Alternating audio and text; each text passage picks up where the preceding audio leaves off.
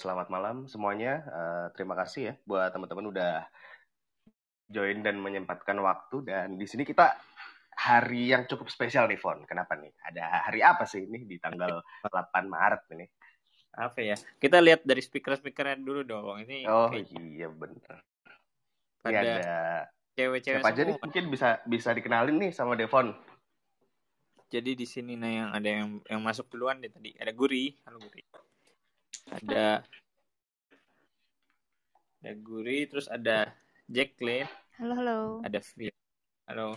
Terus ada Fioni ada Hana halo, dan halo. ada Debbie juga. Debbie yang bakal juga uh, nanya-nanya ntar ya. Nah halo. apa nih? Speaker kita semuanya perempuan.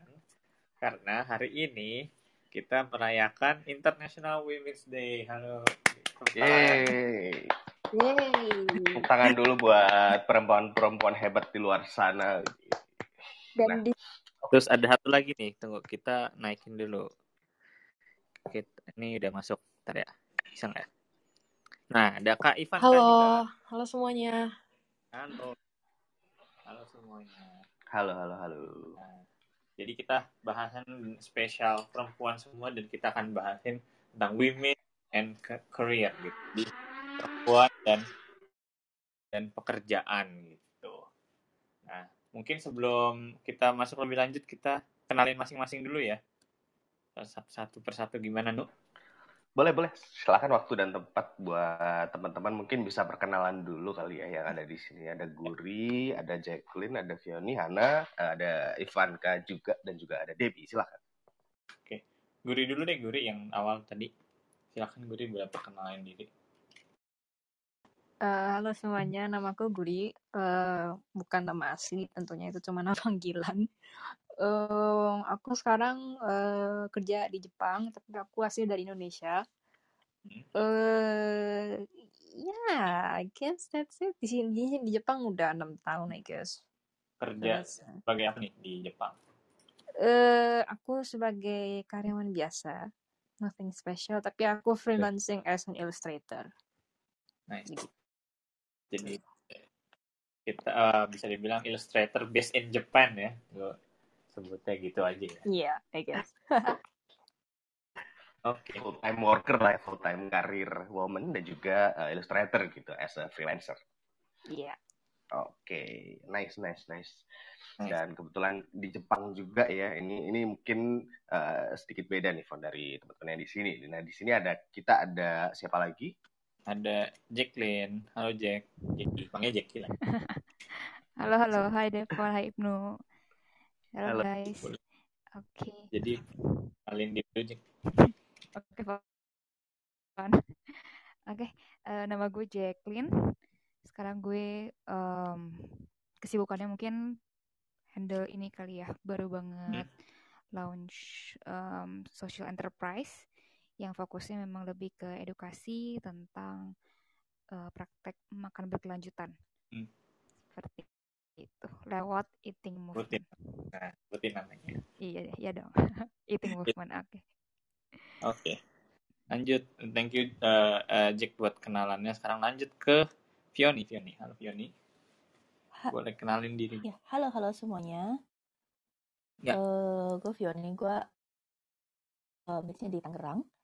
Uh, hmm. gue uh, kerjanya sekarang di uh, NFT Marketplace sebagai okay. content writer dan uh, sebelum di sini juga sebagai di lokal blockchain company sih sebagai content writer juga. Jadi basically lebih ke ya divisi konten lah. Oke. Okay. Oh, ini ini menarik sih kayak NFT sesuatu yang baru. Teknologi, terus ini ada hubungan dengan finance betul, gitu kayak. Kayak perlu banget dan, nih baca terus riset dan tahu banyak banget seluk beluknya tentang ini nih, Nah, Oke, nanti kita kupas habis langsung lah ya. Dan di sini kita juga kedatangan dari Hana. Halo Han. Oh, eh suara gue kecil atau udah cukup besar ya? Aman aman. Aman ya. Oke, halo Devon, Ibnu. Sudah lama kita tidak bertemu. Basically gue adalah teman kerjanya Devon dan Ibnu. Kita sama-sama di Jedi. Uh, cuman gue lagi uh, uh, apa namanya maternity leave gitu ya. Uh, udah mau udah mau kelar karena minggu depan gue udah balik kerja. Terus uh, apalagi gue adalah uh, ya di Jedi gue adalah content writer. Uh, terus uh, dan gue juga punya podcast yang ngebahas tentang uh, semua hal tentang perempuan namanya dunia wanita. Itu bisa kalian searching di Spotify. Oke, okay, nice, nice. Jadi nih karena baru maternity leave, uh, congrats ya Hana udah jadi ibu. Thank you. Nah, nah ini ada, ada Debbie nanti bantuin Koko. Sebelum ke Debbie kita ke Kak Ivanka dulu nih. Boleh kenalin diri Kak. Halo, uh, Devon Ibnu. Ya. Salam kenal nih pertama kali ya. Aku join halo, di sini. Halo, salam kenal. Iya. Ya, salam kenal. Uh, aku Ivanka, uh, sekarang tinggal di Bali.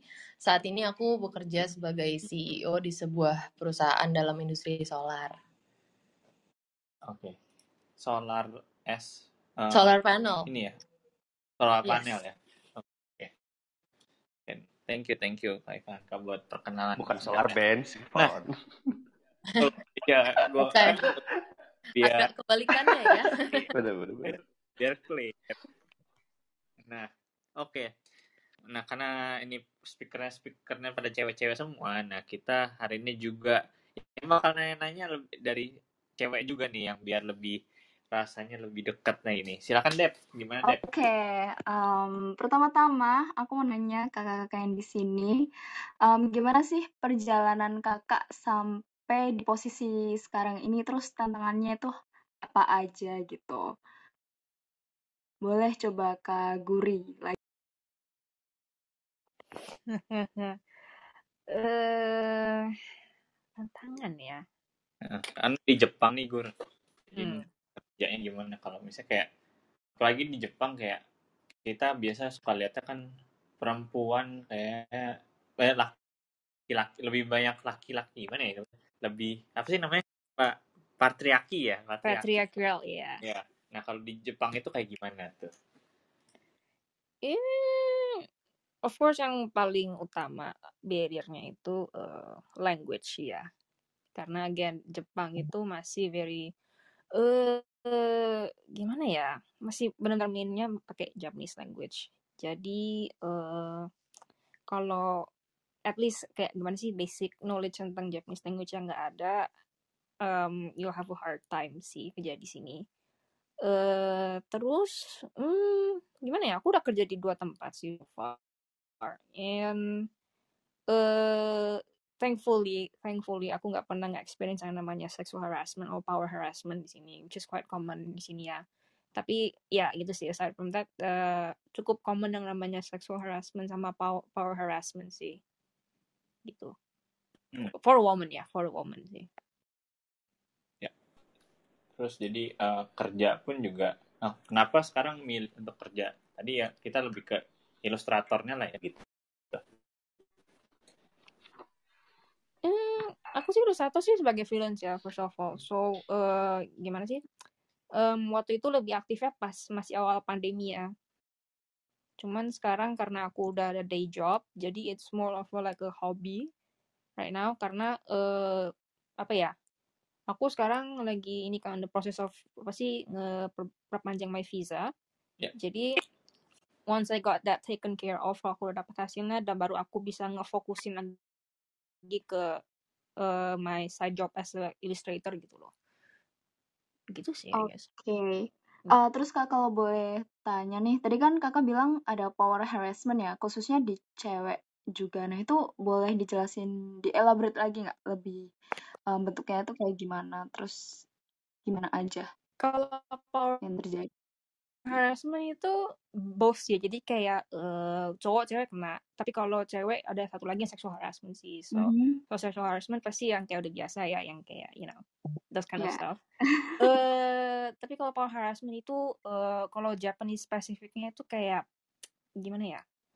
Uh, misalnya nih kalau di Jepang itu ada kayak ada kayak unspoken rule gitu. Kalau misalnya bosnya belum pulang lu nggak boleh pulang gitu jadi okay. uh, ya meskipun kerjaan udah selesai ya duduk aja nggak apa-ngapain kayak orang bego sampai bosnya pulang baru lu pulang nah itu termasuk salah satu power harassment Jepang sih ya eh uh, sama apa lagi ya ya waktu itu Uh, uh, kalau buat cewek itu selalu kayak nggak tahu sih ini kalau di tempatku sih nggak ada. Cuman aku pernah dengar temanku, temanku itu dia kerja di kantor Jepang yang benar-benar apa sih strukturnya very traditional Japanese company gitu ya. Itu uh, dia tuh mau ngambil day off itu susah gitu loh. Kayak harus minta maaf kanan kiri dulu. Eh sorry ya mau ngambil day off baru bisa ngambil day apa sih paid day off lah gitu loh. Padahal kan itu hak lu sebagai pekerja kan ya. Jadi, Jadi sungkan. Uh, mm -mm. Jadi Padahal kayak harusnya sungkan. Yes. Uh, padahal kan itu kan emang hak lu sebagai pekerja kan. Nah itu uh, sebenarnya cowok juga iya. Cuman uh, cewek yang agak lebih pressure-nya kena gitu loh untuk kayak apa sih istilahnya susah untuk minta uh, izin untuk day off gitu loh. Oke. Okay. Gitu sih. Berarti bisa disimpulin kalau kondisinya buat perempuan di Jepang, perempuan karir di Jepang cukup ini ya, cukup memprihatinkan ya karena um, kebutuhan perempuan kan banyak gitu. Lagi kalau uh, lagi menstruasi gitu kan sakit banget tuh, apalagi mm -hmm ya itu izin aja susah Iya, yeah. and like speaking of tuh ada uh, cewek di Jepang itu agak gimana ya uh, susah gitu ya. So ini gue ada dua kan. Satu it's either kamu jadi career woman atau dua kamu nikah jadi stay at home mom gitu kan. Okay. Uh, kalau cewek itu agak susah gini sih. Kalau kamu misalnya umur 30-an, I think this is very common Jepang itu kayak uh, gimana ya?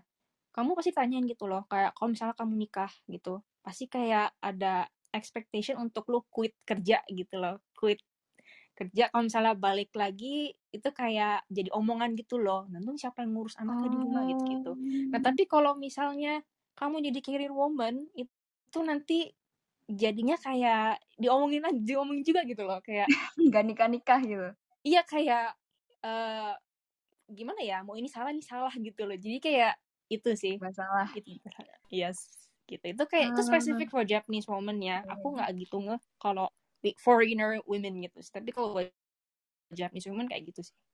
Oke menarik sih. Nanti bisa dibahas lebih lanjut kali ya. Yes. oke untuk selanjutnya aku mau tanya sama Kak Ivanka nih yang dari umur muda udah jadi chief executive officer Gimana nih Kak perjalanannya bisa sampai di sana terus gimana tantangan-tantangan yang Kak hadapi Oke, okay, makasih Debbie. Jadi uh, cerita sedikit, aku mulai timku ini dari Februari tahun lalu. Jadi sebenarnya baru banget dan kita punya cita-cita untuk mempermudah semua orang, uh, especially di Indonesia untuk beralih ke renewable energy dengan uh, solar panels. Tapi saat ini uh, kita baru mulai jadi outsource company aja dengan klien kita adalah salah satu perusahaan instalasi solar terbaik di Amerika sambil terus melakukan research and development untuk market di Indonesia. Uh, untuk tantangannya uh, dari awal mulai ya aku tuh suka kadang kepikiran aja kayak uh, opini orang ke aku tuh gimana ya gitu. I mean aku perempuan umurnya 21 tahun dan bahkan belum lulus kuliah gitu kan. Uh, aku selalu mikir kayak apa mereka bisa respect aku gitu? Apa mereka bisa percaya sama aku? Dan so far sih ya I've had a really pleasant experience. Uh, syukurnya kayak contohnya dari 42 orang yang kerja di perusahaan ini mereka justru lebih ke salut sama aku dan senang bekerja di sini karena manajemen stylenya aku gitu loh. Jadi tantangannya lebih ke kadang ngerasa insecure atau ragu sama diri sendiri aja sih Oke, understandable lah ya, apalagi, uh, mungkin, uh, kolega-koleganya lebih tua ya, Kak, dari Kak Iya, kayaknya aku I'm the youngest one in the company. Tapi keren banget sih bisa se-confidence itu dan nggak takut sama pendapat orang-orang sih. Ya walaupun insecure wajar lah ya. Iya, wajar banget sih, iya. Oke. Oke, lanjutnya tanya Kak Fioni. Ya, halo halo. Halo. Ya, gimana nih Kak, uh, perjalanan Kakak di posisi sekarang ini dengan pekerjaan yang sekarang ini dan juga tantangannya? Uh, kalau aku sekarang kan, uh, di content writer, sebenarnya dari udah dari 2015 deh kayaknya dari content writer di selalu di bagian konten dan, dan kebetulan memang selalu di startup sih. Startupnya juga yang masih skalanya kecil gitu. Paling paling banyak paling 20-an gitu. Jadi belum okay. uh, pernah ngalamin yang kayak uh, hierarki banget gitu.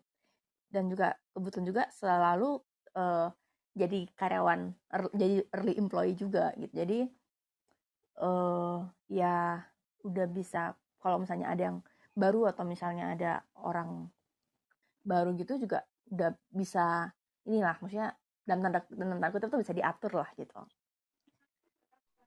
itu dan okay.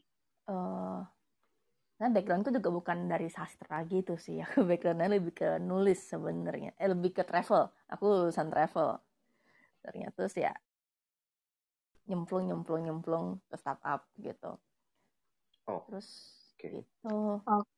tapi uniknya ini sih uh, apa dari satu kerjaan dari satu kerjaan mm -hmm. ke kerjaan lain itu ya selalu dari referensi orang gitu. Kalau ngeplay sendiri kayak nggak pernah dapet gitu. Berarti bagus dong ya kalau referensi orang berarti kayak udah kelihatan kalau kakak nih capable dan ya berkemampuan baik gitu kan ya? Ya mungkin ya. Jadi ya one opportunity leads to another opportunity lah. Oke okay, thank you kasihnya ya. Oke okay, selanjutnya eh, bentar deh bentar deh kayak mau agak ini sih uh, -hmm. penasaran agak sedikit penasaran maksudnya gini dari kak Fiona tadi kan menjelaskan gitu kayak di awal-awal karir sampai mungkin udah dari berapa ya 2015 lah ya udah hmm. sekitar enam tahun gitu berkarir di startup dan juga kayak early stage company gitu nah kira-kira uh, dari kultur tuh ya dari maksudnya dari kultur kan pasti beda banget ya dengan company yang gede kayak gitu. Mm-hmm. Nah sebelum sebelum pada saat itu tuh kayak pernah ada nggak sih kayak keinginan untuk oke okay lah aku pengen coba jump off di jump off ke company yang lebih besar yang mungkin uh, mungkin aja udah well established dan juga uh, udah punya kultur yang Eh, lebih selain bisa dibilang lebih rapi ya dibanding yang sekarang. Kalau dari kayak Kak Fioni sendiri tuh gimana? Uh, ya dulu sempat kepikiran gitu sih. Kayak uh, apa coba yang lain aja dulu gitu ya yang lebih gede gitu. Mem at that time tuh mikir gitu. Kalau misalnya gue jadi di tempat yang lebih gede kayaknya impact gue ke company tuh nggak bakal segede pas gue di company yang sekarang. Gitu karena uh, pas yang di company kami sebelumnya misalnya aku bagian konten paling banyak konten paling satu orang dua orang gitu. Maksudnya itu bakal beda banget impactnya kalau aku di tim yang kontennya 10 orang gitu kan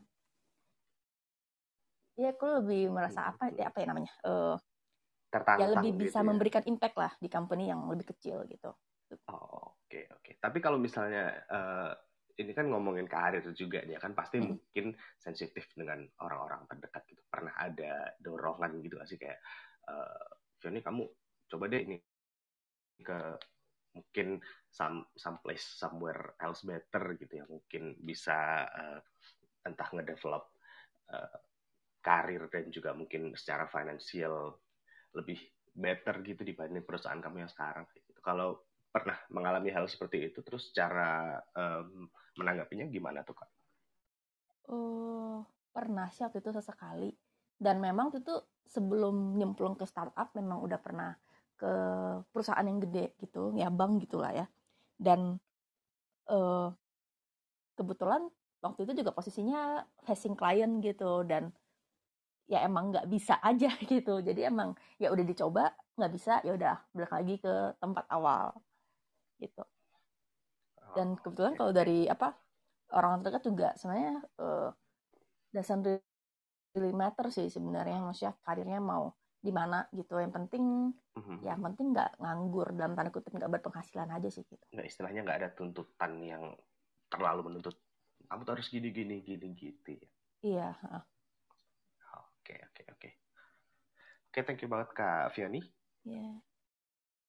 oke okay, berarti pengennya kalau misalnya di startup itu lebih perannya berasanya lebih gede gitu ya kak?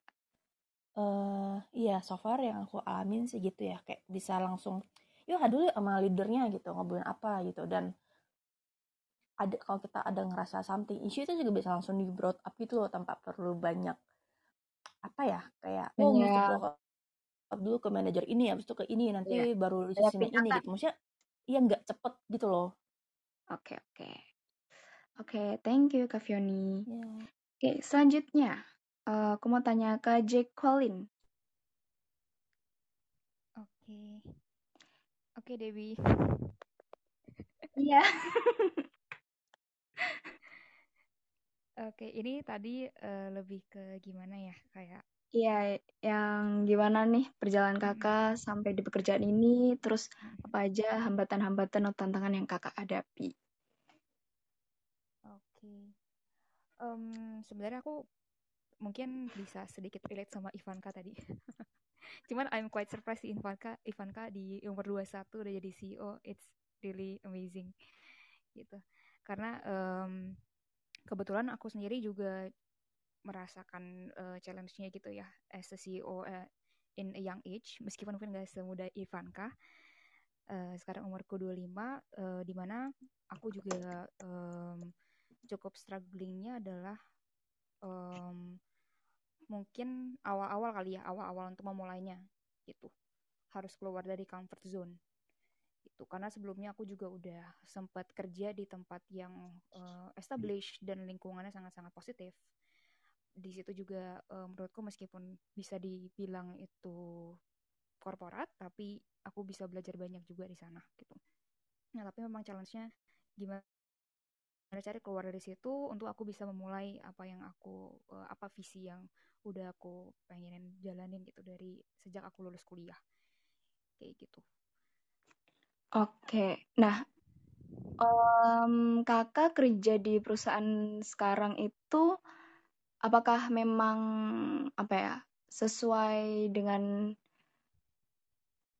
yang kakak atau memang tiba-tiba aja udah kayak jalannya lancar aja sampai di titik ini? Ah oke.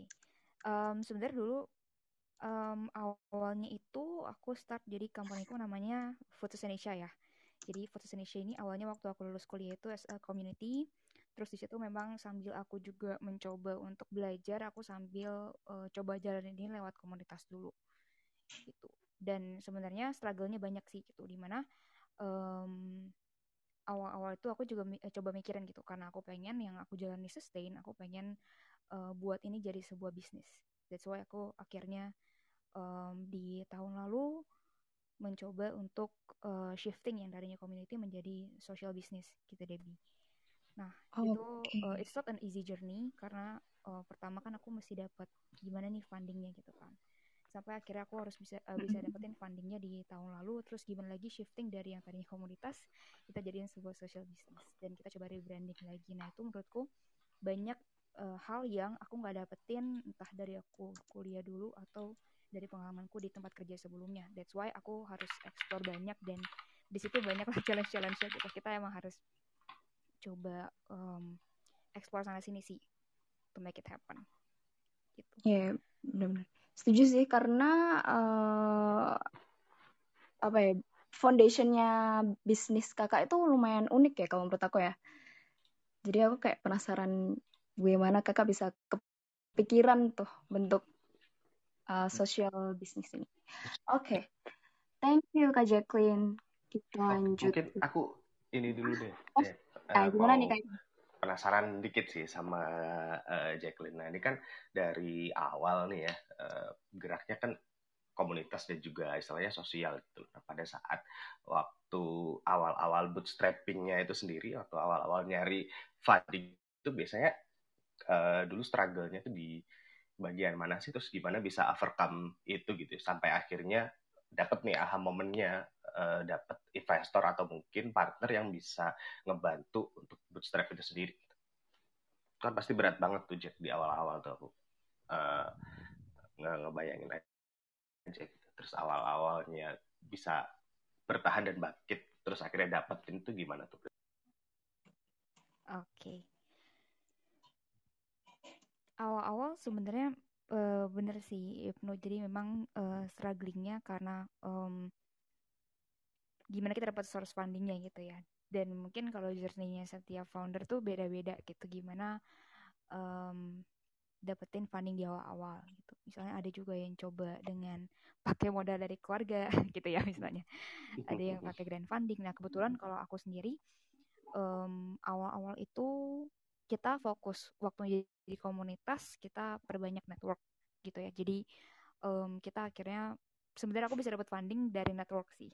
Kebetulan jadi kayak direkomendasiin ke suatu foundation untuk mendapatkan grant funding kayak gitu yang nominalnya cukup sih itu a group of angel investor gitulah dan oh. di situ um, struggle-nya sebenarnya memang lebih ini sih kita juga mesti actively uh, exposing ourselves sama mungkin kalau memang udah mau ke arahnya nyari sampai ke investor ya kita juga harus siapin untuk bisa pitching ke investor itu. Cuman dulu aku memang belum ngarahin sampai sekarang juga belum ngarahin untuk ke investor sih. Jadi awal-awal lebih banyak untuk cari network dan coba exposing kita dan kebetulan ada yang interest sama apa yang kita lakukan dan akhirnya mau mendukung itu gitu dah di situ ya posisinya gimana cara kita meyakinkan si foundation ini untuk mau kasih grant ke kita gitu sih. Oke. Okay. okay. mungkin ini kali ya gue mau sedikit tanya gitu. Kan hmm. ini ya tadi sosial bisnis gitu. Mungkin ada beberapa teman-teman yang di sini yang bingung nih sosial bisnis ini apa? Apakah ini non profit atau apa nih? Ini dapat untungnya dari mana apa segala macam? Mungkin bisa diceritain nggak sih Jack kayak gimana? Oh, oke. Okay.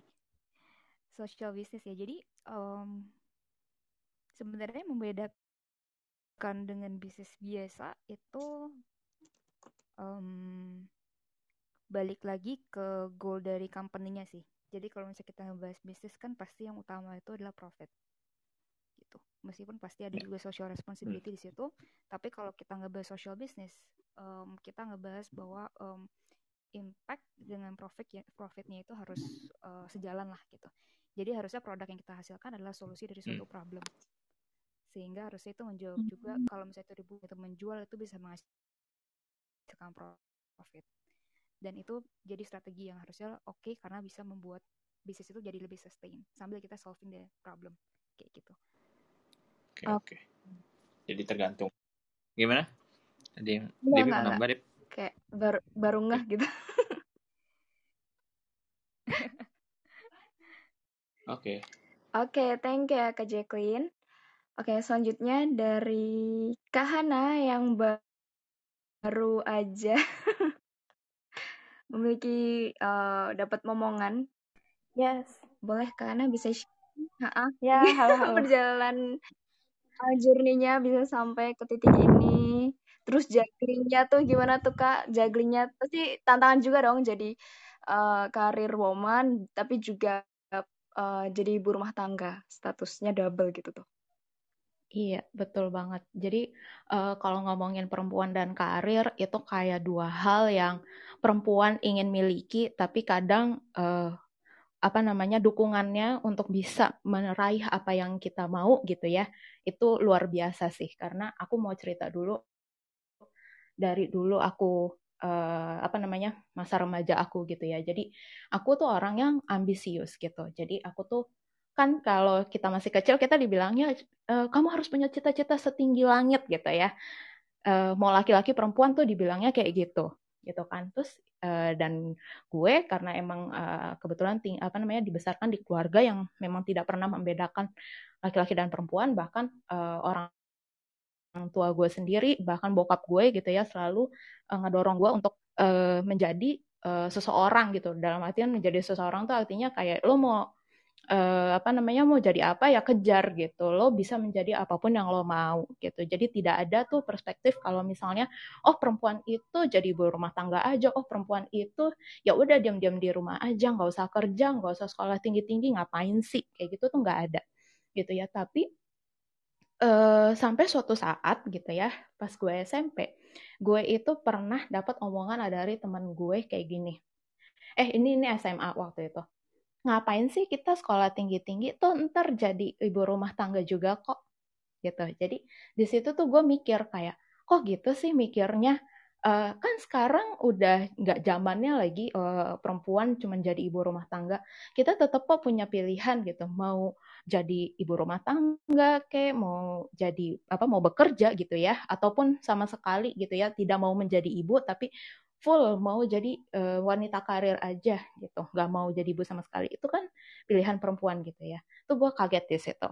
Oke terus habis itu gue pernah dapat cerita gini dari temen gue. Uh, kebetulan gue cukup berprestasi gitu ya di sekolah. Terus teman gue cerita bahwa uh, Han uh, iya tuh gue tuh punya tante gitu. Tante gue tuh sekarang udah jadi manajer di kantornya. Dia tuh umurnya 30-an tapi belum dapat jodoh gitu. Ya susah kali ya dapat jodoh uh, 2006 eh dua ya 2007-an. 2007 gitu ya pada saat itu. Terus teman gue itu ngomong kayak gitu.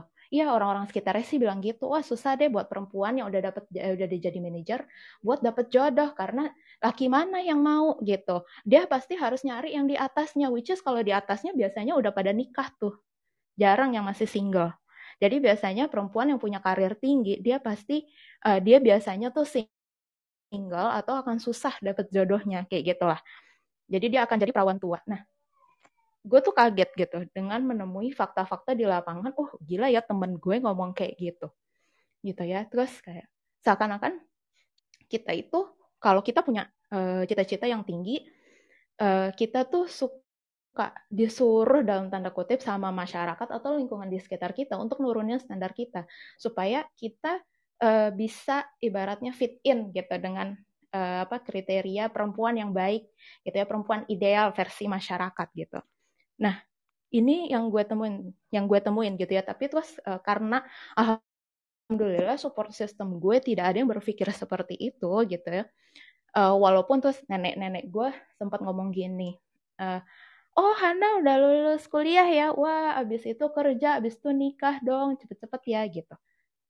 Ya itu uh, udah biasa lah ya gitu. Jadi ya itulah apa namanya perjalanan gitu. Jadi gue sempat terkejut juga dengan realita yang gue temui bahwa dulu kita dari kecil tuh suka dibilangin kamu harus punya cita-cita yang tinggi ya gitu. Tapi e, seiring berjalannya waktu kita beranjak dewasa kok kayaknya kita sebagai perempuan tuh seperti diingatkan hey ingat ya kamu tuh kuadratnya perempuan. Kamu tuh e, apa namanya e, jangan lupain domestik. Utamain pekerjaan kamu yang domestiknya itu.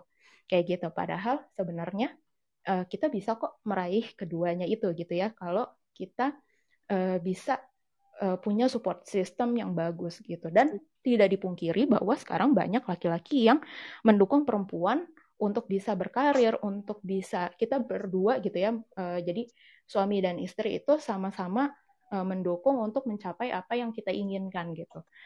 Itu mungkin banget. Jadi uh, menurut aku buat kalian perempuan-perempuan di sini yang lagi galau dengan karir karirnya atau dapat dapat omongan-omongan kayak eh cepetan nikah gitu ya. Eh jangan terlalu ambis lah di kantor gitu kan. Itu eh, nggak uh, usah terlalu dipikirin toh kalian akan mendapatkan uh, cowok yang deserve buat kalian. Itu ada gitu. Toh buktinya gue bisa nikah kan sampai sekarang. Gue dapet tuh cowok yang apa namanya ada tuh uh, apa namanya laki modelan suami gue gitu ya di mana kita sama-sama mendukung gitu loh. Uh, gue dukung dia di karirnya dia gitu. Dan dia mendukung gue di karir gue dan kita sama-sama ambis gitu. Jadi ya fine gitu. Nah seiring berjalannya waktu kan gue nikah tuh. Gue nikah gue nikah cukup muda umur 24 terus uh, di umur 24 tahun itu uh, kalau orang nikah orang Indonesia kan biasanya uh, cepat ya dikasih momongan ya. Cepat dikasih anak gitu. Gue itu baru uh, punya anak sekarang umur gue 28 berarti empat tahun setelahnya gitu kan ya. Empat tahun setelah nikah gue baru punya anak nih sekarang. Jadi tuh pas nikah uh, lama kan tuh nunggunya. Nah pas di masa empat tahun itu walaupun gue pernah uh, hamil terus keguguran itu uh, kalau ditanyain uh, udah punya anak belum? kan gitu ya. Sekali ditanya kan udah isi belum? gitu. Eh udah hamil belum? Nah itu kan pasti gue bilangnya belum gitu Uh, terus uh, doain aja ya gitu atau jawabannya gitu. Terus uh, ada waktu itu pernah uh, satu orang ini bilang kayak gini ke gue. Uh, eh udah isi belum gitu kan. Oh mungkin lo kecapean kali makanya lo uh, apa namanya nggak punya anak tuh. Jadi lo kalau kerja jangan terlalu capek nggak usah ngoyo-ngoyo lah di kantor gitu.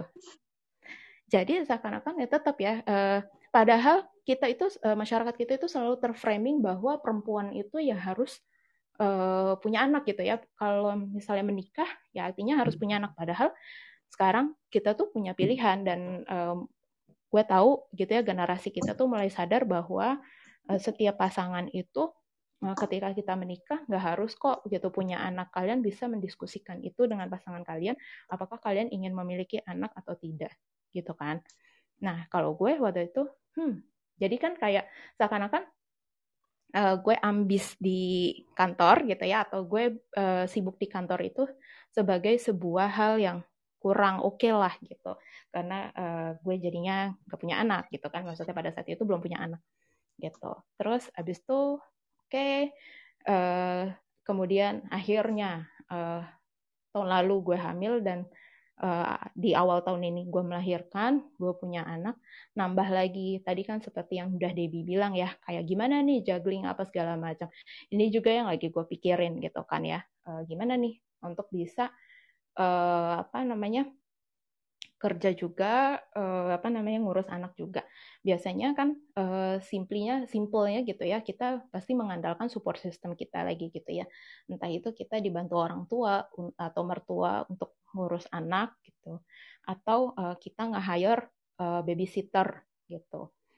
Nah pasti ya seperti itu sih uh, untuk itu. Nah ini kan biasanya kalau kita dengar-dengar lagi nih perempuan-perempuan yang bekerja terus dia punya anak, apalagi kerjanya harus WFO gitu ya, harus ke kantor ninggalin anak, itu pasti punya rasa bersalah gitu ya.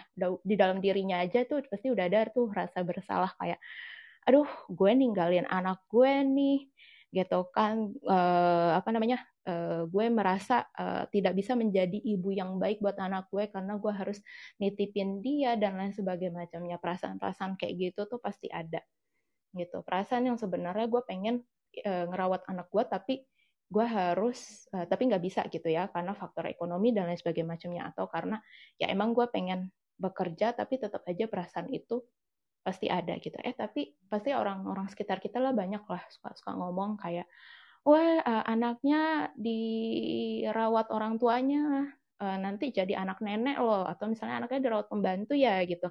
Nanti jadi anak pembantu loh kayak gitu gitu tuh pasti ada. Terus kayak ya omongan-omongan eh, nggak uh, enak gitu ya. Kayak misalnya uh, yang guri cerita juga di Jepang gitu kan ya.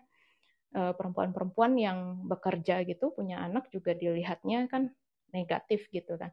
Nah di Indonesia uh, mungkin nggak semuanya mengalami itu tapi pasti uh, ada apa ya omongan-omongan gak enak yang kita dengar gitu loh. Padahal sebenarnya dalam diri kita juga udah ada perasaan kayak ada dilemanya sendiri gitu. Itu perempuan uh, dalam karir gitu ya. Jadi itu dilemanya sih dan apa paradoksnya gitu ya. Ironinya perempuan untuk berkarir tuh di situ. Tapi alhamdulillah kalau gue gue itu punya uh, support system yaitu tadi ya balik uh, buat para perempuan-perempuan kita bisa milih support sistemnya kita gitu ya uh, teman ataupun pasangan yang memang mendukung kayak gitu uh, bahwa kita pengennya begini kita pengennya berkarir seperti ini itu uh, kalau kalian memang ada rencana untuk menikah dan kalian punya fokus untuk berkarir terlebih dahulu gitu ya ngejar karir terlebih dahulu lebih baik emang diomongin gitu. Nah, kalau misalnya pasangan kalian bisa mendukung kalian, itu kan akan lebih baik gitu ya karena kalian udah ngomongin itu sebelum nikah gitu. Jadi kalian bisa saling mendukung gitu dan kalian bisa berekspresi atau uh, apa namanya bisa berkarya sesuai keinginan kalian gitu. Tapi kalau misalnya kalian ngomonginnya setelah nikah gitu dan ternyata uh, pasangannya kurang mendukung kan itu agak zong juga gitu ya. Maksudnya bukan zong sih agak sulit juga kan untuk uh, apa usahanya kita gitu untuk dapat restu gitu dari suami. Jadi menurut gue sih ya itu ya kita bisa uh, mentackle itu tadi gitu ya kalau kita takut apa segala macam dengan punya support system itu gitu. Oke. Okay. Oke, berarti uh, kebanyakan hambatan-hambatan yang kakak dapat itu malahan dari stigma-stigma negatif sama komentar-komentar yang tidak menyenangkan itu ya kak. Betul, betul banget, betul banget sih kayak gitu Jadi lebih kayak gitu. Nah, uh, kalau misalnya uh, perempuan dan kar itu yang gue alamin ya. Cuman kalau misalnya uh, yang orang lain alamin gitu, itu di karirnya sendiri. Itu itu kan bagaimana perempuan untuk bisa berkarir gitu kan ya, di luar dari pekerjaannya. Tapi sebenarnya perempuan di dalam pekerjaannya sendiri itu kadang juga gue pernah dapat cerita kayak gini. Ini teman gue uh, kerja di satu kantor mm-hmm. gitu ya perusahaan besar korporat gitu. Uh, dia ini uh, ibaratnya berkompetisi sama uh, temennya nih koleganya. Satu lagi itu cowok gitu. Mereka tuh mau dipromosiin. Okay. mereka mau dipromosiin nih. Nah ketika dipromosiin gitu kan ya mereka memberikan yang terbaik dong gitu kan. Gimana sih supaya uh, pekerjaan gue dilihat bagus sama bos gitu kan. Terus bos akhirnya merekomendasi uh, gue gitu kan untuk uh, naik uh, jabatan gitu. Tapi terus akhirnya walaupun di atas kertas si temen gue yang lebih unggul gitu ya secara pekerjaan dia dinilai lebih bagus, tapi yang akhirnya dipromosiin itu temennya yang cowok, Re apa rekan kerjanya yang cowok. Oh. Kenapa? Mm -mm. Alasannya adalah gini. Jadi ternyata rekan kerjanya yang cowok itu ngomong kayak gini ke manajernya Pak, saya itu kan sudah menikah, saya punya tanggungan, saya punya istri, punya anak yang perlu ditanggung. Saya lebih butuh untuk promosi.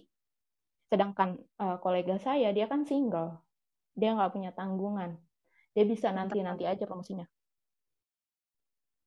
Jadi, terus akhirnya kayaknya manajernya itu cowok juga. Jadi, dan mungkin itu make sense gitu ya. Ya udah deh dia kayaknya lebih urgent deh untuk promosi. Jadi waktu itu yang di akhirnya dipromosiin adalah rekan kerjanya yang cowok just because dia bilang dia butuh untuk dipromosiin uh, karena dia punya tanggungan sedangkan lawannya uh, uh, apa teman gue itu nggak punya uh, dia single gitu. Jadi okay. uh, uh, jadi kayak gitu tuh. Itu bisa aja terjadi gitu. Diskriminasi diskriminasi It's quite unfair itu. ya Mm-mm, betul banget. Jadi kadang kita memang apa ya uh, di kantor uh, kita juga perlu lihat gitu ya. Kadang memang ada beberapa kantor yang masih melihat bahwa ah kamu kan cewek gitu. Uh, jadi nggak adil dalam segi gaji misalnya. Itu adalah kantor yang membedakan antara gaji perempuan dan gaji laki-laki untuk posisi yang sama. Dima, hmm, which is biasanya kita nggak akan ngeh karena ngomongin gaji kan biasanya hal yang sensitif ya. Orang tahu hmm. benar orang lain kan nggak tahu ya gaji kita berapa, gaji teman-teman berapa tuh nggak tahu. Biasanya kan hanya HRD gitu kan yang tahu tentang gaji gitu kan. Hmm. Nah itu biasa ada kantor yang ternyata gaji perempuan gaji laki-laki berbeda. Yang pastinya gaji laki-laki lebih besar daripada gaji perempuan. Kayak gitu. Oke, okay, baru tahu juga ini. Hmm. Oke, omong-omong soal tadi tentang stigma negatif, nah ternyata uh, sebelum uh, memulai Clubhouse ini, tadi tuh aku nemu satu artikel nih dari 2005 dari 2015. Jadi ada guru besar Fakultas Ekonomi ini aku sambil sharing sedikit ya. Guru besar Fakultas Ekonomi Universitas Universitas Indonesia dia itu bilang, intinya dia bilang gini. Ambisi yang terlalu besar pada perempuan justru akan menjadi bumerang dan membuat mereka kesulitan bekerja jika terlalu penuh ambisi. Jadi dia bilang kalau perempuan tuh harus tekankan bahwa kalau kamu kalau kamu perempuan dan kamu seorang owner atau CEO, kamu harus um, berpikir kalau kamu bukan perempuan, katanya gitu. Jadi kan ini apa ya? Uh, sebuah bukti lah kalau misal ternyata um, banyak gitu loh orang orang-orang yang berpikiran perempuan itu uh, urusannya itu nggak boleh nggak mestinya nggak boleh terlalu ambisius dan nggak boleh kerja terlalu keras karena nanti jadi memberatkan kamu sendiri loh apalagi kamu juga harus uh, pengen jadi ibu rumah tangga kan gitu gitu nah dari itulah aku mau tanya nih ke kakak-kakak yang di sini karena tadi kak Hana udah bilang ya kalau misalnya solusinya adalah support support system yang penting kau punya uh, partner hidup yang bisa diajak kerjasama dan orang-orang sekitar yang bisa ngebantu kamu, sebenarnya bisa-bisa aja kok gitu. Nah tapi un, un, gimana nih uh, apa ya, pesan-pesan dan saran-saran yang kakak pengen sampaikan kakak di sini pengen sampaikan buat perempuan-perempuan yang takut terlihat ambisius karena takut dicap bosi, takut ada stigma-stigma yang menempel di di dirinya kalau terlihat terlalu ambisius, bahkan takut nih nantinya nggak dapet jodoh karena fokus ngejar karir. Gimana nih? Apakah ada yang ingin menyampaikan? Aku duluan ya, Dad. Oke, oke. Oh ya, boleh, boleh. Karena gue kayak ada panggilan-panggilan suara bayi tuh. Oke. Gak apa, gak apa. Iya, jadi nah ini ini seru. Tadi kalau perspektifnya Debbie kan karena memang perempuan itu uh, sudah uh, kita itu diasosiasikan dengan peran domestik gitu ya. Gue yeah. setuju. Nah, uh, yang kedua itu banyak banyak yang berpikir gitu ya, terutama ini laki-laki. Gue nggak tahu ya perempuan ini berpikir begini. Ada perempuan yang berpikir gini juga apa enggak? Perempuan itu biasanya lebih mengutamakan feeling daripada uh, apa namanya logika gitu kan ya. Jadi hmm. rasionalitas betul. Jadi kan uh, itu juga stigmanya kita gitu ya. Itu stereotipnya perempuan-perempuan tuh feeling banget sih terlalu berempati apa segala macam. Gitu ya. Banyak ya baperan gitu kan. Banyak orang yang melihat bahwa uh, terutama di dunia profesional itu ya bagi para laki-laki itu gue nggak tahu bagi para laki-laki atau bukan tapi gini intinya adalah mereka melihat bahwa perempuan yang feeling itu tidak baik untuk mengambil keputusan itu adalah sebuah kelemahan. Jadi perempuan itu dipaksa untuk menjadi seorang yang thinking, uh, seorang yang rasional gitu ya, ketika uh, dia memimpin gitu. Jadi uh, itu dia uh, apa namanya poin negatifnya dari perempuan ketika menjadi leader gitu. Orang tuh selain karena ah kamu kan kamu mah e, tubuh kamu kan diciptakan seperti itu maka kamu tuh kerjanya harusnya di rumah tangga melayani gitu ya yang kedua itu karena itu tadi perasaan kita lebih empati padahal surveinya adalah justru perempuan gitu ya karena dia punya sensitivitas yang lebih tinggi daripada laki-laki dia justru bisa me apa memimpin dengan lebih baik, membuat keputusan dengan lebih e, memikirkan banyak pihak gitu. Sehingga e, keputusan yang diambil biasanya akan jauh uh, akan lebih baik gitu. Dan cara menyampaikannya juga akan lebih enak gitu ke banyak pihak gitu. Ya contohnya aja seperti uh, apa namanya perdana menteri uh, New Zealand ya. Uh, gue lupa namanya siapa Jacinda Jacinda right? Jacinda Ardern itu kan uh, apa terus kemudian ada lagi kanseler Jerman Angela Merkel gitu. Mm-hmm. Itu bukti uh, perempuan-perempuan sebenarnya mampu kok gitu. Dan mereka kan kalau kita lihat Jacinda Ardern sama sekali tidak menyingkirkan uh, dirinya yang memang uh, feeling gitu kan. Maksudnya bagaimana uh, waktu itu ada ada sebuah serangan uh, apa namanya ketika masjid dibom gitu. Dia menyampaikan rasa empatinya dia memeluk apa segala macam. Itu kan apa ya sangat hangat gitu dilihat gitu dan orang-orang yang sebagai korban ini juga terlihat kaum minoritas muslim di sana gitu ya. Mm-hmm. juga terlihat sangat uh, apa namanya oh kami itu dibela gitu. Dan bahwa uh, hak uh, hak asasi semua warga New Zealand itu uh, apa namanya di uh, apa namanya di inilah uh, dianggap uh, uh, apa namanya di uh, ya penting gitu loh buat uh, seorang pres, uh, perdana menteri ya. Kalau nggak hmm. salah perdana menteri deh Jacinda itu.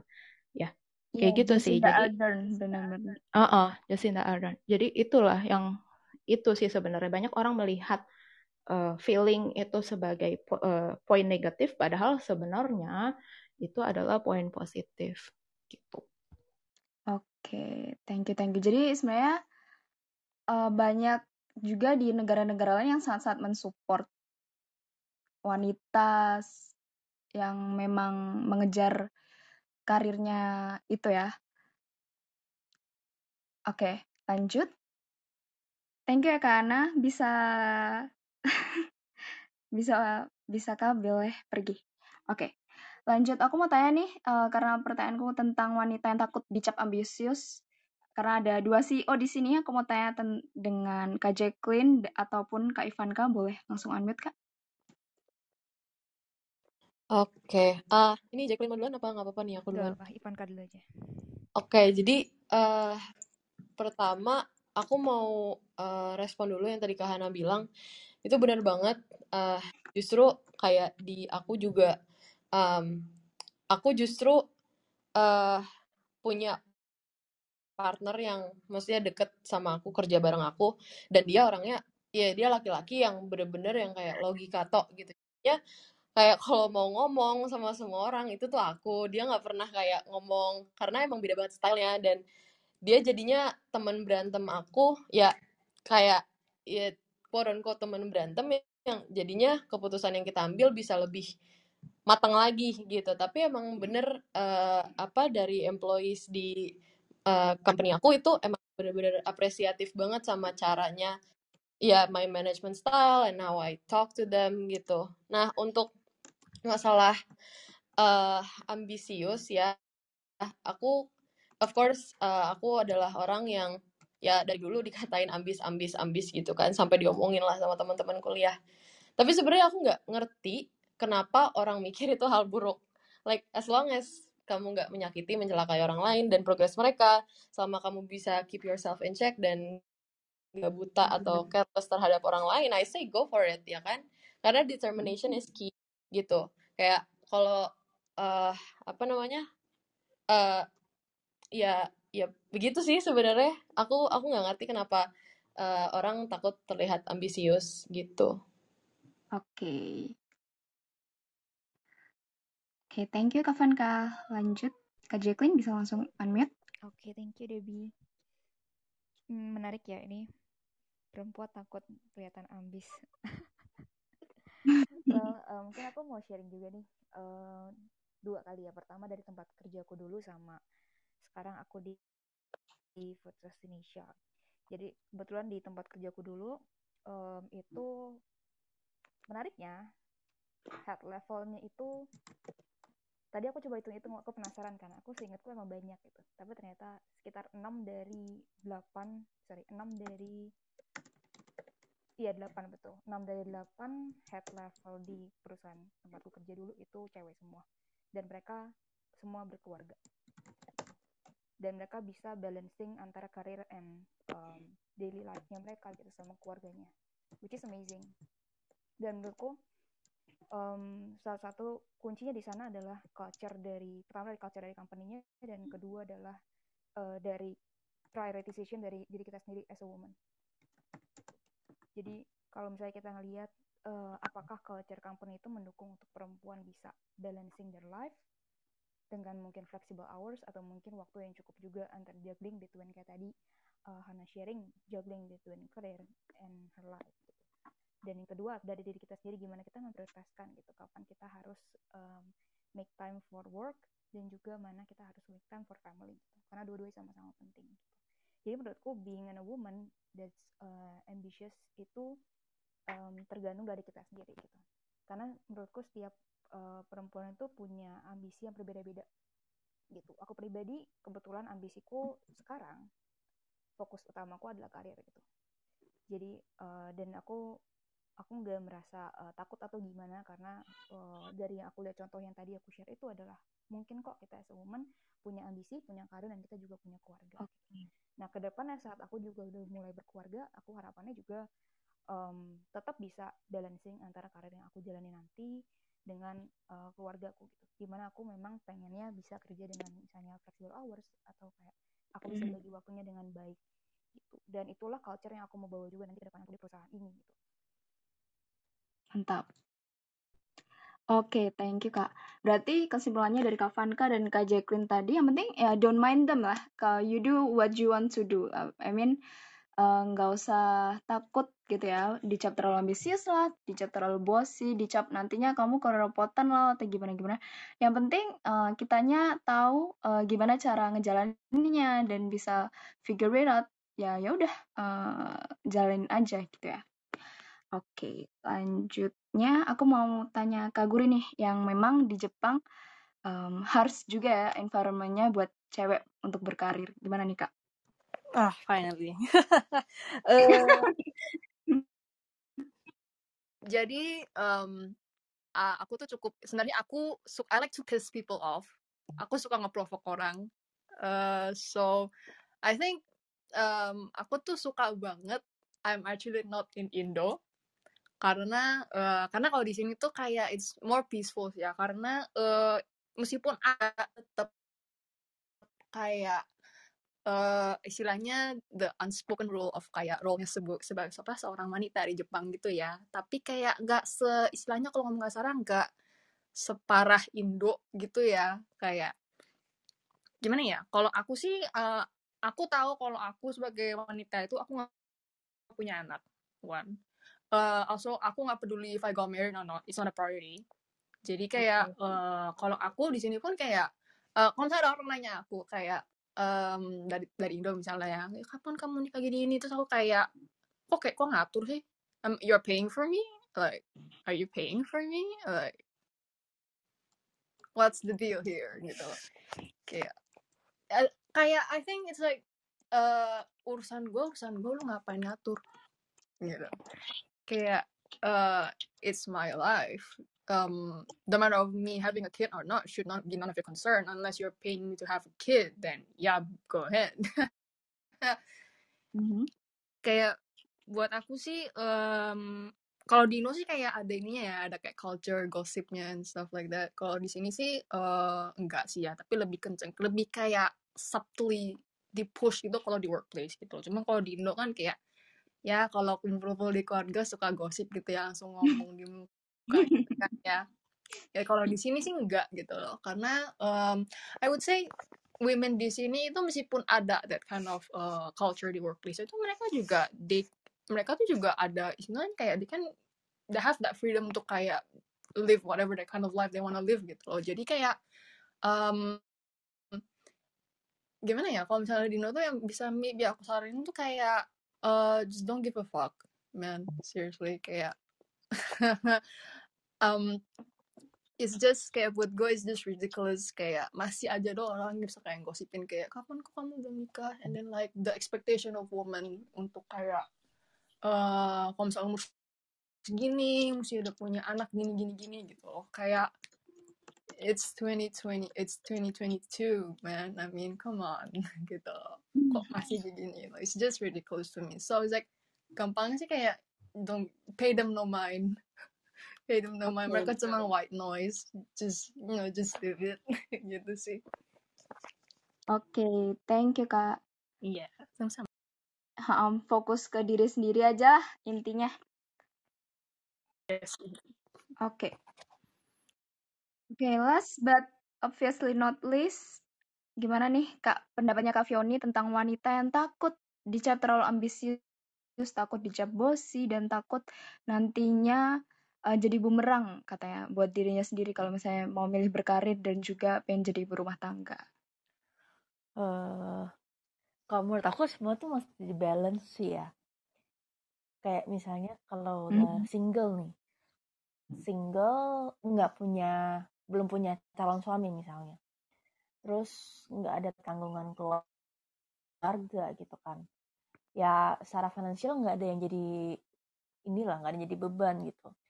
Itu uh, ya nggak apa-apa. Maksudnya kalau nggak ada something yang jadi beban ya udah. Maksudnya uh, ya ambisius ya ambisius aja gitu. Ambil semua opportunity yang ada gitu. Orang mau ngomong apa juga hmm, oh ya udah. Ya lu ngomong-ngomong aja lo juga gak bakal dengerin gitu kan. Cuman beda ceritanya kalau misalnya uh, udah mau berkeluarga ya atau udah berkeluarga gitu kan. Uh, mungkin menurut aku nggak bisa sama kali ya. Maksudnya uh, level ambisiusnya. Karena kayak kita udah kita udah nggak hidup sendiri. Kita ngambil keputusan pasti pasti berdampak juga ke hidup orang lain gitu kan. Dan uh, ya yang penting support sistemnya bisa ini sih apa bisa uh, ngertiin lah atau even uh, mungkin ngarahin kita ke dalam tanda kutip ambisi yang lebih baik lagi dari yang kita pikir oh ini menurut gue gue udah oke kok. Tapi ternyata ada yang lebih baik lagi di mana ambisi tersebut ternyata uh, bring good things buat kedua belah pihak gitu. Dan kalau untuk misalnya kayak uh, uh, yang kata tadi Debbie bilang antara misalnya di rumah tangga atau misalnya berkarir gitu kan. Mm. Uh, saya sekarang ini aku tuh uh, lagi memang aku tuh bentar lagi udah mau resign kayak minggu ini terakhir gitu kan tempat kerja terus ya oh. udah aku emang mencari di rumah tangga aja gitu Oke. tapi eh tapi eh, ini sih maksudnya eh, bukan ngurusin rumah aja gitu sebenarnya tapi emang saya kalau karir kan dari lagi kita ngedefine karir itu seperti apa sebenarnya? Apakah karir itu berarti uh, level kita di satu company? Apakah karir itu berarti kita harus kerja sama orang? Apakah karir itu berarti level income kita? Beda-beda lah ya. Iya jadi mah uh, ke cara kita ngedefine karirnya itu gimana gitu. Juga bilang oh karir itu ya identity gue gitu. Kalau misalnya gue karirnya sebagai content writer gue resign ya gue cuma masih bisa freelance sebagai content writer menurut gue mungkin ada yang bilang uh, itu tetap karir gue sebagai content writer gitu kan.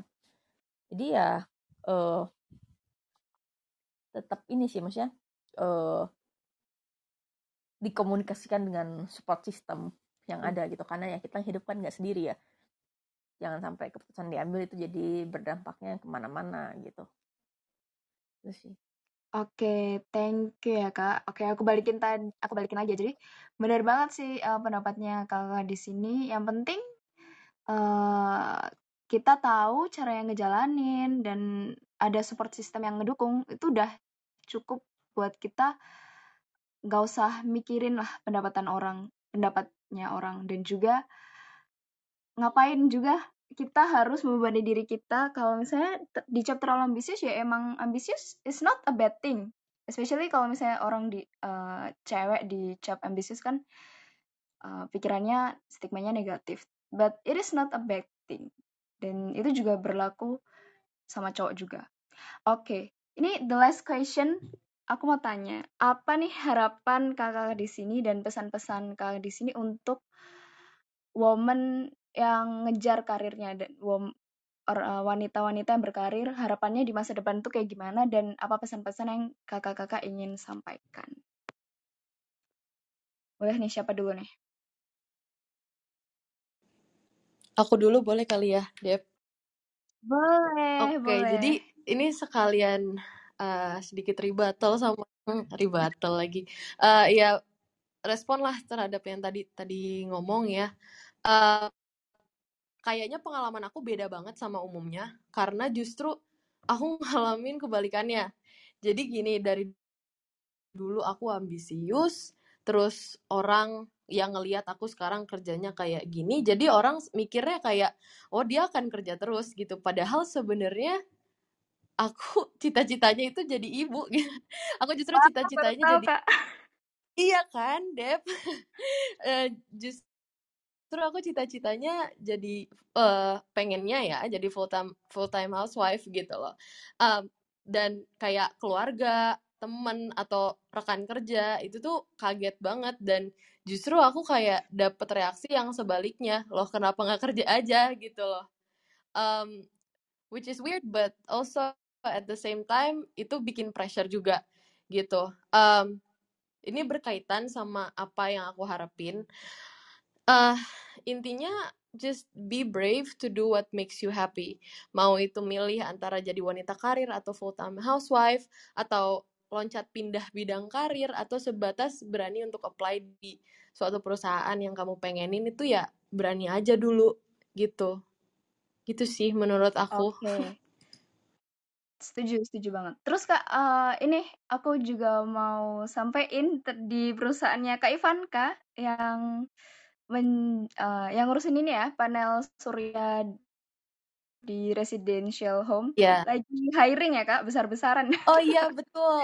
Uh, agak Kak, tuh coba uh, yang aku bilang soal berani itu um, karena gini, banyak perusahaan yang kayak perusahaan aku gitu. Uh, di perekrutan kita kita welcome banget sama orang-orang yang belum pernah bergelut dalam bidang ini ataupun bahkan belum pernah kerja di role yang dia apply selama kita ngeliat kayak kamu bisa belajar dan mau kerja keras we will give you a chance. And sebenarnya ya gitu benar kata Debbie kita sekarang lagi banyak buka lowongan. Jadi siapa tahu di sini ada yang lagi butuh uh, bisa ke bit.ly uh, forward slash karir dash eterna. Jadi bionya kak Ivan at Ivan Kapanjaitan ada ada ada di bio Instagram juga. Oke, jadi jangan takut ya. Jangan takut teman-teman. jangan takut ya, walaupun aku kayak ini apa ini gimana kan ada tuh kayak banyak sales uh, lowongan kerjaannya ada sales development, ada engineer dan lain-lain. Nah, walaupun kelihatannya ini apa ini? Karena jujur perusahaan hmm, solar solar tech kayak gini kayak jarang kan. Jadi orang-orang kayak gimana ini nanti kerjanya. Jadi jangan takut dulu. Yang penting mau mau belajar dan mau usaha apply aja dulu ya kak. Iya betul banget Debbie. Makasih shout outnya. Iya. tenang tenang. Oke, okay, lanjut nih. Uh, mungkin dari Kak Fioni, apa nih pesan dan harapan kakak untuk wanita yang mengejar karir di masa depan dan apa yang ingin kakak sampaikan ke kita kita yang wanita-wanita ini? Uh, apa ya? Uh, mungkin selagi bisa dikejar dikejar aja. selagi apa? Uh, ya mumpung masih muda ya. Soalnya kan apa namanya? Kalau kayak lingkungan kalau nyari kerja misalnya kayak udah umur misalnya anggap aja lah misalnya kayak 35 umur 35 gitu kan cari kerjaan dibandingin sama anak yang umur 20-an cari kerjaan gitu pasti prioritas company itu beda gitu kan. Pasti mereka cenderung ya yalah yang muda dulu aja lah yang tua mah uh, nanti ini payrollnya mahal lah apalah gitu kan. Jadi ya mumpung masih muda dikejar aja ambil opportunity yang ada gitu. Oke okay. setuju setuju. Jadi pesannya adalah buat kita kita cewek-cewek yang muda dan punya banyak kesempatan apalagi di usia ini. Kejar aja semua uh, yang kita ingini terus ambil semua opportunity yang ada ya kak. Iya karena ya one opportunity leads to another opportunity lah. Oke. Okay. selanjutnya uh, kak Guri boleh unmute kak? Ya iya pesan dan harapan kakak untuk wanita karir Um, menurutku sih um, kalau memang memang fok mau fokus ke bagian karir, just go for it sih. Mm-hmm. Kayak uh, um, kalau misalnya kamu uh, kamu pengen berkeluarga, ya also go for it gitu loh. Uh, tapi aku kayak there's no wrong way about it sih. Jadi kayak uh, gak usah dengerin yang di luar, just follow your gut. I think menurut aku sih, uh, I think uh, tiap orang pasti tahu what's best for them gitu loh. Jadi kayak orang lain yang misalnya ngomongin kamu apa tuh belum tentu tahu kamu tuh orangnya seperti apa aslinya gitu loh. So the only person that knows you is you gitu loh. Jadi kayak if you wanna go for a career, go for it girl. I mean, you only live once anyway, as cliche as it sounds gitu loh. Kayak kapan lagi lo mau kejar karir gitu loh. Bener-bener. Yes, setuju. Go for it, girl. Yeah, begitu. Oke. Oke, Kak Jacqueline, pesan dan harapannya untuk wanita karir di masa sekarang ini? Oke. Hmm, pesannya mungkin buat um, ini ya para perempuan sekarang ya wanita-wanita yang sedang berkarir sekarang ini hmm, sebenarnya aku kurang lebih sama-sama yang lain ya intinya um, apa pun itu coba dulu aja sih itu kayak um, masalah karir itu soalnya bener tadi yang udah gue mention juga gitu. Um, kita yang paling tahu apa yang kita pengen apa yang kita mau lakuin apa yang kita mau achieve ke depannya apakah kita uh, memutuskan untuk berkarir dulu atau mungkin kita mau take some time off atau apa pun itu. Jadi kayak um, semua orang punya timeline masing-masing so do whatever feels comfortable comfortable for you gitu. Karena balik lagi kita akan menjalaninya gitu. It's okay if you have maksudnya kayak setiap orang kan juga punya hmm, mungkin culture yang berbeda punya lingkungan yang berbeda punya tanggungan yang berbeda dan itu akan mempengaruhi apa yang kita perlu decide. Tapi apa pun itu ya kita coba lakuin aja yang terbaik yang kita bisa uh, ambil keputusan terbaik yang kita bisa gitu. Entah itu seputar karir kita saat ini atau rencana kita ke depannya whatever it is ya itu balik lagi ke diri kita sendiri gitu oke okay, thank you Kak. Jadi believe in yourself ya. Uh, ambil aja apa pun yang ada, semua kesempatan yang ada, and go for it. Oke, okay, thank you Kak. Untuk Kak Hana, apakah Kakak sudah present? Atau... Ya, ya. Eh. Sudah kembali. Apa nih harapan dan pesan kakak untuk perempuan-perempuan yang sedang berkarir? Untuk perempuan-perempuan berkarir, uh, pesan gue adalah uh, berani, gitu ya. Jadilah orang yang berani. Kayak tadi uh, udah banyak yang bilang juga dari speaker-speaker lain, gue setuju banget. Kayak you do you aja, gitu ya. Dan buat perempuan-perempuan yang uh, sudah uh, di tahap berkeluarga dan juga um, bekerja gitu ya. Meskipun misalnya dalam diri kalian ada rasa bersalah gitu ya ha, karena harus meninggalkan anak misalnya atau seakan-akan uh, banyak omongan-omongan yang uh, menyudutkan kalian seakan-akan kalian menomorduakan keluarga gitu ya. Uh, Bu Najila Shihab itu seorang uh, penggerak pendidik itu pernah penggerak pendidikan itu pernah ngomong kayak gini nggak ada istilah yang namanya full time mom atau uh, apa namanya ibu bekerja dan ibu paruh waktu gitu. jadi uh, apa namanya semua ibu itu kalau kita bilang full time mom itu kan biasanya hanya untuk ibu-ibu yang ibu kesannya ibu rumah tangga gitu ya yang nggak bekerja 100% di rumah uh, ngarawat anak ngurus suami gitu ya Padahal sebenarnya semua perempuan itu kalau sudah uh, memiliki peran ganda gitu ya, artinya bekerja juga, menjadi istri juga, menjadi ibu juga, itu semuanya akan kita itu full time gitu, kita full time di situ, nggak ada perempuan yang setengah-setengah gitu. Uh, semua perempuan pasti ingin mengusahakan yang terbaik untuk orang-orang yang dicintainya dan apa yang ingin dia kerjakan. Kayak gitu. Jadi jangan terlalu merasa bersalah gitu ya. Um, dan itu semua uh, hal yang bisa kita perjuangkan kok gitu. Oke. Okay. itu aja Oke, thank you Kak. Uh, ngena banget sih karena aku juga punya kakak yang juga berkarir dan juga juggling sama anaknya yang udah dua uh, udah dua tahun gitu. Iya sih banyak. Uh, ya, ini aku sharing gitu ya. Ya memang banyak ternyata perempuan yang ngerasa bersalah gitu. Termasuk kakak aku yang kayak, aduh udah lama nih nggak main sama anak, rasa bersalah. Aduh anak aku udah lama nggak keluar rumah, jadi kayak emosinya itu kayak roller coaster gitu. Jadi yang penting eh, nggak uh, apa-apa uh, jalani sebisa kita, terus juga jangan merasa bersalah jika memang harus hidup di dua dunia nih yang yang kadang berkarir, kadang juga ngurusin anak gitu ya. Oke, thank you ya Kak Hana buat pesan-pesannya. Oke, uh, pen, um, obrolan Kahana tadi menutup clubhouse kita hari ini, Woman and Career. Thank you semua speaker yang udah sharing, thank you semua audiens yang udah hadir.